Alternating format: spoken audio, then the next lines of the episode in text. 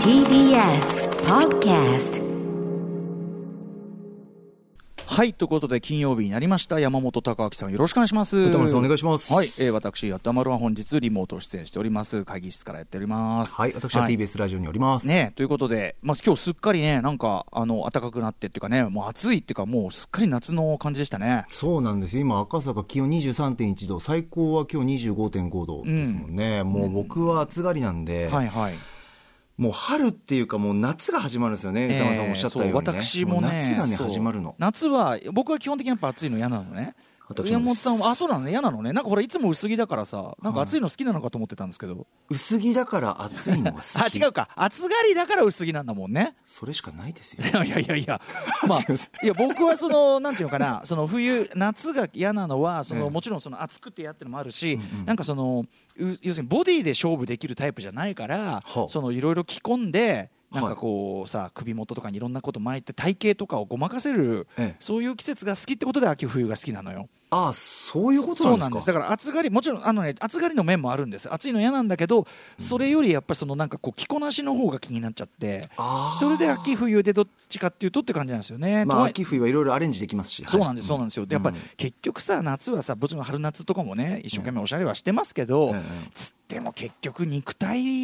に勝てないのよね、夏はね。ほう。だから海なんか行く、海行くのもさ、あの砂が嫌だとか、何や、日焼けが嫌だとか、いろいろ言ってるけど、うん一番はやっぱり、うん肉体に勝てないってことなのよね。あー肉体派にでそういうことだからか。そういう意味では山、あ、そうか、山本さんはでもそうか、そういう意味では肉体はいいもんね、だって。まあ、細身、まあ、ジムはたまに行くぐらいなんですけど、気にしたことそこまでなくて、うんでも、その割とこう、細マッチョっていうのそうですね、筋肉質ではあるんでモすけテど、体型じゃないそれはさ。モテ体型というか、まあ、そんな海では脱ぎたくないですし、海では脱脱ぎ、ぎ場面もないです し海では脱ぎたくもなうい仕。事で脱げと言われた時しか脱がないです けどね、温泉とかのリポートしか。仕仕事で脱げと言われた時そうすごいブラック感が漂うよね、その言い 方。めちゃめちゃね。積極的ですよ積は極いリポートしなきゃいけないんで ああ、体感としてそねうですか、そうか、そううんか。いや、だから、いや、山本さんぐらいのね、なんかこう、ボディがあると、まあ、それはいいよねって感じもするんだけどあな。ーいや、まあ、そうですけど、まあ、僕はとにかくも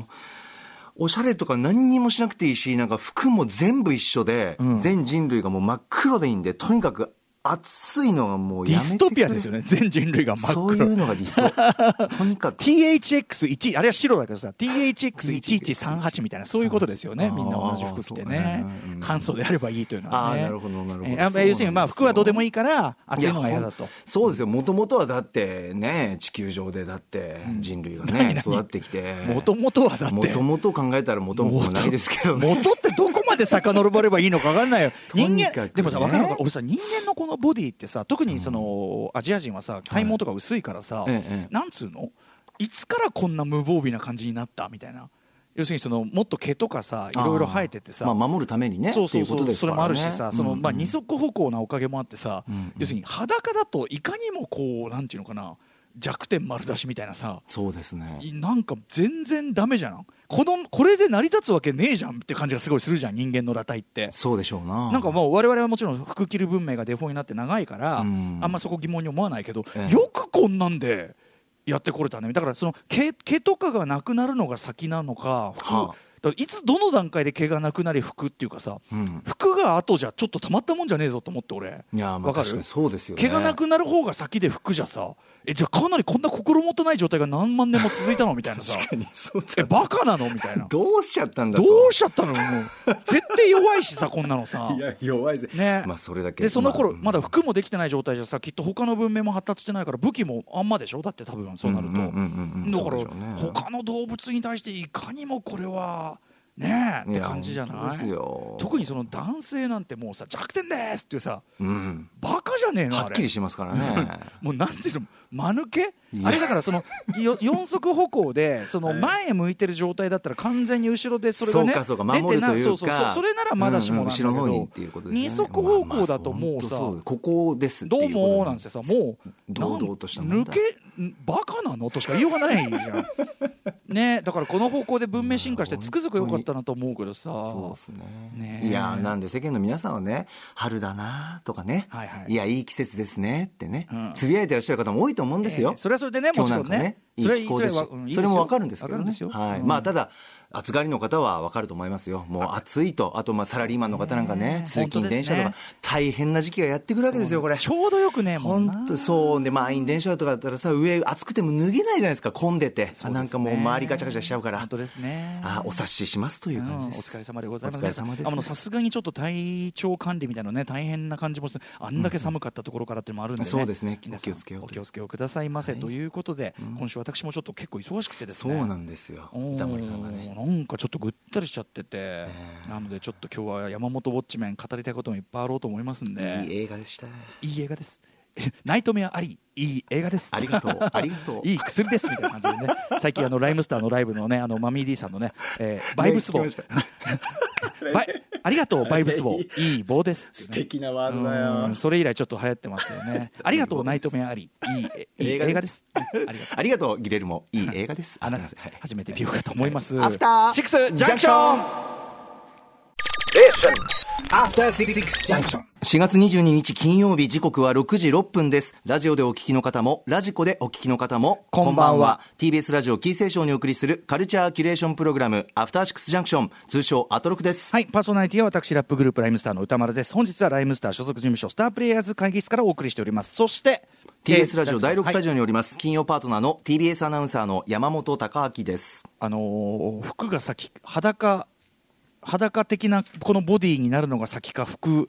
が先かというか、どのぐらいの塩梅でこう服に覆われたのかの件っていうのは、こう私、詳しい方がいたらもう、もうちょっと教わりたいですね。なんか、博物館とか行っても、うんえエンジンみたいなところでさ、最初もう当然裸じゃんそうですね。んで、なんか立ってさ、はい。立ち始めでてもう次来てんのよ。要するにそ の次来て。博物館とかだともう次来てんのよもう毛皮みたいのさそうですそのなんていうか なあこれじゃダメだなみたいな瞬間がないんですよ間ね。そうそうそうそう猿からもう来てんのよいや、確かに確かに、そうだ。そうこれダメくそうねねみたいな瞬間がね描かれていないのねそこ細かいとこ知りたい、そうなんです。よ羞恥心とかそういう問題じゃなくて単純に身を守るって意味でもうんうんうんどういうあ観点なのかのさっき言ったねその、まあ、弱点あのきょ股間だけじゃなくて、はいはいおへそだってああめっちゃ皮薄いとこなわけじゃん。はあ弱点丸出しだって犬とか要するににお腹見せるっていうのは弱点見せるわけだああかーらそっかそっかどうにもならないだからその二足歩行っていうのをねあの引き換えにさうんうん人間そうはですいねろんなものを犠牲にしてますよねそれはね。確かにうん興味深いですねちょっと確かにその視点は知ってる方教えてとにかく急に来てるんでああいうとこ行 くと 俺が知りたいのはその間の時代のことなんでねすっごくよくわかる子供の頃からそうだったな見てて博あの物お聞館きの方で、あそれはこういうことですよと教えていただく方いたらね、歌丸アットマーク TBS.CO.JP まで教えていただければと思います。はいそんな中ですね、えー、アフターシックスジャンクション5年目、5年目を迎えまして、えーはい素朴な疑問を受け付けますよなんていうね、アトロク入門メール受け付けてるんですけど、ええー先週いただいてたのかな、金曜日用にこんなメールをいただいてるので、こちらご紹介させてください。はい先般マンさんです、えーコロナ禍で仕事が少し暇になったので1年くらい前から日記をつけ始め見た映画の感想や良かったとこ悪かったとこなどメモするようになりました、最初は12行だったのがだんだん長くなり映画の感想などをまとめるのが楽しくなってきましたあいいじいゃないいでですすかね書き出していくと映画の良い面悪い面が整理されて、より作品のことを理解できるようになった気がします、そこで質問なのですが歌丸さんがムービーウォッチメンの課題映画の評論に臨む時どのような準備をしているのですか、ケースバイケースだとは思うのですがその中でも基本的な準備やルーティンみたいなものを聞いてみたいです、うん山本アナもどうやって感想をまとめているのかあれば教えてくださいとはいいうことで、でちょっと山本さんから教えてえ初めて聞くの私はそんな人にあれするようなもんじゃないんですけどただやっぱ見終わった後にえっ、ともちろん最初にシーンが浮かんできますね印象的なシーン、はいとにかくその映像浮かんできた映像からその映像が一番印象に残ったんだなじゃあどういう感想を持つのかなっていうことで、うん、映画館出た後もう帰り道歩いている時に最初どその順番ですそれでどんどんどんどんどんどんどんどん自分の好印象に残った好印象に残った、なんでここは思い出すのかとか、そういう理由を紐解いていって、その後になんとなくそれを集めてなんか総論みたいなそそそれはそのかまだ書いてないんですか頭の中ですかそれはあ頭の中ですなんとなく頭の帰り道か、えー、とやって、はいで家帰って落ち着いたらちょっと書くみたいななるほどのとかです、うんうんうんうんあのざっくりとうんいつもね、あのこの後もね、ちょっと伺おうと思いますが、山本ウォッチメンですね、まあ、ええ短い時間ですが、いえいえ熱く語っていただいておりますが、じゃあ、最終的には書き、あの書いて、メモはしているというそうですすね携帯にメモして、うんうんまあ、フレーズとかなんかなんかちょっと短いワードとかんうん箇条書きみたいな感じですね、はいはいはい、うんうんなるほど、そうですねははいい、ありがとうございます歌。丸さんは私もでもまあ順番から言えばそういう近いことですよねえあそう映画見ます、まずだから、えっと、金曜日がじゃあ決まるじゃないですか、はいでまずもう金曜のうちに、えーまあ、当然、一番最初に調べるのは映画館など、どの日にどの回行こうかなみたいなことですね、私の場合、映画行かなきゃいけないから。そうですね予約をっていうで、えっと、資料とかが集められるのであれば、もうその瞬間、金曜その瞬間、だからもう放送、なんなら放送中にやってる時もありますけど、要するに間に合うか間に合わないか微妙な時があるので、え原作を取り寄せるだの、なんだのってはやいってると、本当に翌週の金曜につきますね、これじゃだめだから。そうかあので例えば結構分厚い本なのに木曜に来ますなんてこともあるのでもうしょうがないその日にやるっきゃないみたいな時もあったりとか。ということでだからもうまずは金曜の時点でできる限り手配を済ますと、えーで、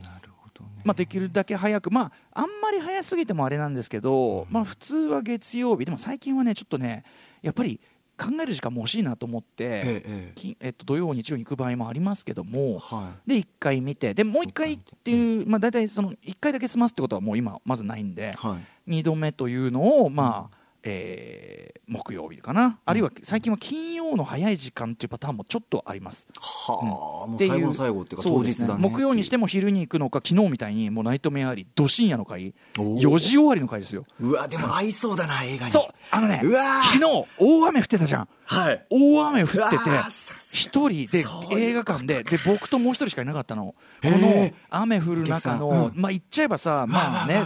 あの一流の映画館だけどもんなんか強制的に裏ぶれた空気が漂うというか雰囲気があぴったりでしたねナイトメアリーにねああそうなんだそういう世界観だから、でもう一回見に行くと、はいで必要とあれば週の真ん中あたりにもう一回見るとかあとはその海外でもうソフトが出てる場合がありますんで、ええそういう場合はもうソフト買っちゃってなるほどとかねあのあるいはその買うのが間に合わないな最近はもうあの輸入のあれとかお店もなくなっちゃったんで、はい事前に買っとかないととてもじゃ間に合わないんで、先に念のため買っとくということもたまにはあります。へでえ例えば今回のナイトメアメアリーえめナイトメアアリーだと、はいはいナイトメアアリーだと、まずまあ原作の小説とそのだ1回目の最初の映画化っていうのが僕それあの今回見たことなかったんで、ええまあ、このタイミングで見ようかなっていうのね、まあ、取り寄せますよねこれは幸いにもすぐ来ました、はい小説小説は Kindle であったんですぐ読めました、はい本当はね小説ね役がね3つあるんでこれ本当は読み比べたいところだったんだけど、ええそこまでの時間ちょっと今週本当なくて。ああでそうなんですねプラス、埼玉のこれはあらかじめ、えっと、DU ブックスから出てるそのギリルモ・デルトロの「ナイト・メアリー」っていう毎回デルトロの作品ってあのメイキング本というかアートブックが出るんですね。はは結構でちゃんとしたやつがでそれは当然評論のすごく助けになるので、まあとどっちにしろなデルトロだったら欲しいからっていうんでこれはもうあの限定2500部かなんかですけど、まあ、あらかじめ買っときましたこれは。はい、んで見ますでその山本さんと同じですね、まあ、最初はだからもうとにかくあの皆さんと同じくできるだけ何も入れないようにして、うんフラットな状態フでラットな状態で見てでフラットに見た自分の気持ちみたいなのとも向き合ってはいで次に資料とか当たり出してで見逃してたこととかそのあそれ気づかなかったなみたいなことも結構いっぱいあるんでそれを確かめにまあ2度目3度目というのは当然見るわけですねほうあるいはそのあ確かにでもさってことはあこれってこういうことなんじゃないのかなみたいな。んうんもう一回見てみようってその確かめる自分の中の仮説を確かめるためにええ2度目3度目見ると、はああやっぱりこうだみたいな例えば「こうだ愛の歌」だったら、ええこれ絶対、ま、あのオープニングで地平線っていうかあの水平線が真ん中にあったけど、はいなんか記憶を呼び覚ますとそういうなんかこうなんだろう水平線を置くにしても結構画面の真ん中っていうか上の普通より上の方だなって思ったなみたいな。ほうほってことはそれを意識した絵作り他でもしてんじゃないかなみたいなで見たらあーしてんじゃんしてんじゃんみたいなのとかあまあ、今回で言えばもうその DU ブックからねその出てるそのアートブックに当然もうギデルトロ自身が種明かししまくってくれてるから、あうん今回のポイントはこれですよみたいなこと言ってくれてるからはあはああーまあ部分的には気づいてたからそうかそうかもう一回言ってみよう言ったらそううわ怖っ怖っええこの映画怖っええそうなんだとかあとはやっぱりさっき言ったように自分で一個気づいたことそういえばこの映画ってはい主人公が別に四要するに原作と47番の違いの部分ですよねはいはいえー主人公が最初からもういるんです店もこの小屋に原作も47年もで今回は違うじゃないですかうんうんでそういえばあいつって最初全然喋んないよねとうんうんうんあんなに後半喋んのにうんうんうん喋る人になるのにそう最初全然喋んない喋れ喋れないのかなって思うぐらい喋んないっうんていうところからえってことはとかいろいろ考えてこう見ていくみたいなね今え日も後でこの評論とで言いますけどええ6時半評論僕なりのその見うわ方わわわわわなんか怖くなってきたあ組み立ててみたいなうわことやったりとかそういうことかですかね、まあ、だからそのデルトロとかに関してはすごく資料が豊富なんでそれはいいですねで困るのは例えば先週の「シャドウイン・クラウド」とかは、はい全く資料がないので。うわーそういうパあターンそうあだよえなて言えばそのもうブルーレイが向こうではとっくに出てるんで、それを取り寄せればよかったんだけど間に合わなかったので、もう頑張って映画見るしかないわけですよ。で、まあ、そういう時はやっぱり英語の資料ですよねだからそのインターネットとかで、まあ、インターネットですよインターネットで、あのー検索して、で例えばその。僕が引用したあの批評家の方のインタビューが素晴らしかったっつってねいろんなこと分かりましたけど、あれ元はといえばやっぱりそのマックス・ランディスのねその脚本にクレジットはされちゃってるけども、彼のその性暴力告発みたいなのがあってそれに対してなんかコメント向こうのあれとかの記事でそういう載ってるのないのかなって検索していくうちにあこのインタビューすごいいいなみたいなのとかを見つけてとか。なるほどでもそんなあのなんていうかなあのそういう深掘りまでしなくても、まあ、一番参考になるのはやっぱインターネット分ーデータベースですよねやっぱりねあーそれはねサクッとそれは参考にしますよね、はいうん、みたいなこともあったりしますしというまあそれぞれっちゃそれぞれでやっぱりでも一番醍醐味があるのは例えばさあのウエストサイドストーリーみたいに、ええ最初1回目見た時はやっぱりそのまあねまあそのロミオというジュレットがでしょみたいな、なんか自分で高く食って見ちゃっててそこで止まっちゃってた感想が。はいでもいろいろこうやっぱ表しなきゃいけないからそんなんで済ますわけにもいかねえしなっていうんで、ええ考えてくうちにあ俺全然浅かったっていうことに気づくみたいなあー1回目で全然分かってなかった自分に気づくみたいなのはすごくいいですよね。あーだからこういうプロセスを経てで、まあ、ましてそのであそうだノートに関しては僕ギリギリになるまでノートはつけません基本的には。それはね聞いたことあったんですよ印象的だあったのな言語化したくないんですギリギリまでやっぱり。ねえあのこれは自分ででやってることに反するっていうか、ある意味、だから自分のやってることのなんていうかな、功罪の罪の部分なんだけど、これ、じほう僕も自覚してるんですけど、要するにうんうん、まあ今回のスタントも通じますよ、つまりその言葉って罪深いっていうか、言葉によってやっぱり人を縛ってしまうし、言葉って感覚を遮断するものでもあるっていうか、はだから、僕自身が僕の言った言葉に縛られちゃしちゃうんですよ、やっぱり、それは。なるほどだから、僕、ぶっちゃけ僕が評した後は、やっぱり自分の評に縛られだしますよね、感想がね。あうんうんうんそうだからそういう風にしか思えなくなってきますしばらくは違う見方がしづらくなってくるってとこそろあれりまわすよ、ね、かるななんかで凝り固まっちゃうというかそうそうそうそねう早めにで、うんそれはもちろんだから功罪の部分であって、はいそのまあ評する以上はそこから逃げてるわけにもいかないんだけど、んギリギリまでそのやっぱり定型化したくないっていうかそのきさっき言ったようにドロメアとジュレット型でしょみたいな決めつけとかに陥ってしまいかねないっていうか、うんうんうんなのでできるだけ言語化を遅らしたい映画をあーそういうことだったんだ自分がどう感じたかっていうのをもっと煮詰めてからあー定着させてでそれがね、そのアウトプットとしてうまくいってるかどうかそれがまさにねそのさらに皆さんの中で例えば聞いた皆さんの中でどういう像を結ぶとか、うまくいってるいかないっていうのはこれまたちょっとねあの人回それぞれ受け取る人それぞれっていういろんな時があると思うんそれではもうもちろんですなかなか、あのー毎回がねお聞きの皆さんこう会心のあれではないかもしれませんけどもいえいえい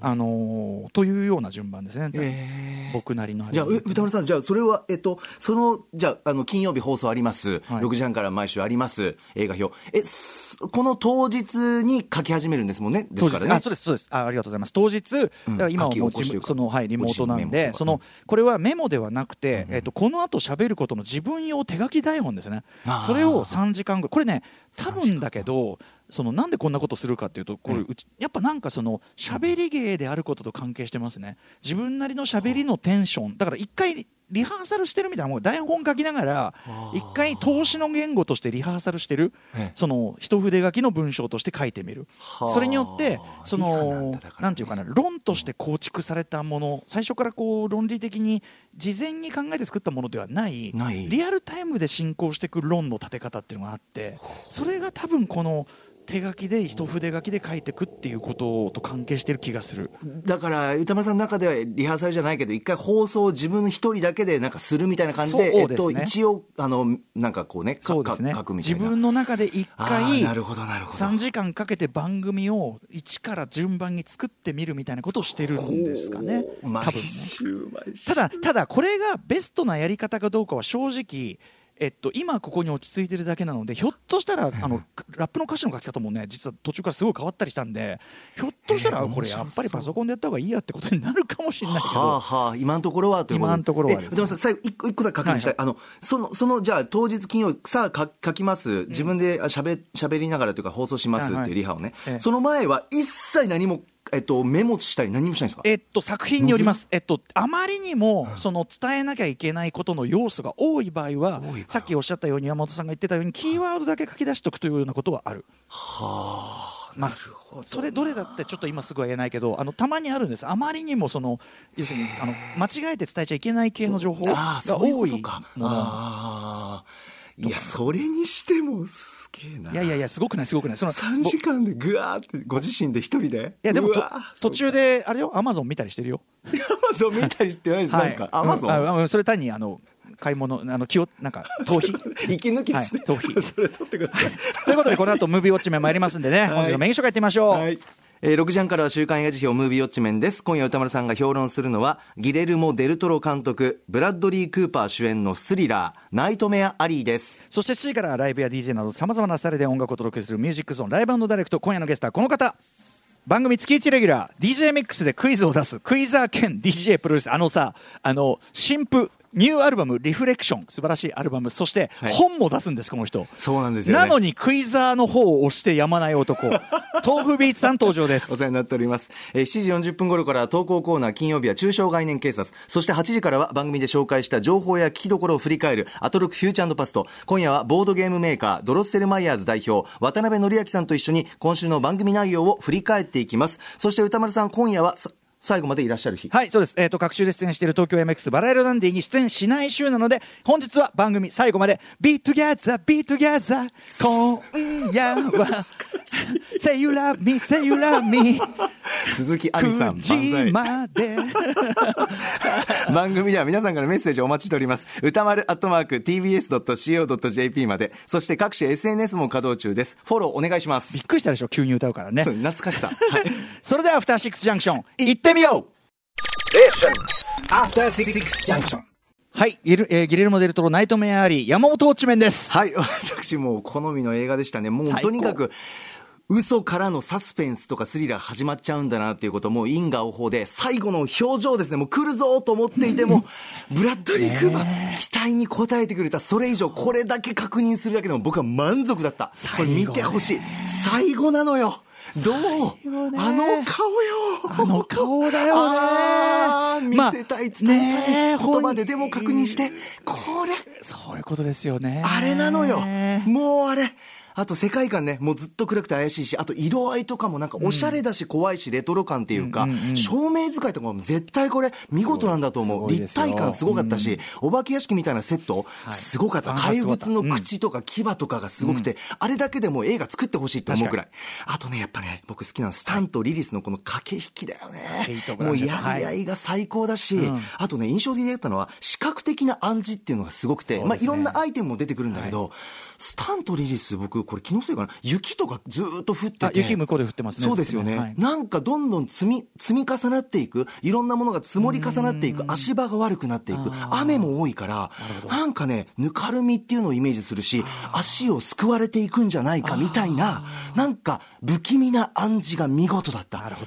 どのシーンも好き、いろんなアイテム出てくるから確 認して、この後歌丸さんナイトメアあり評論です飲み干すとかもありますしね。やっぱそうねこいろもねんな描写があるのよ After Six Junction.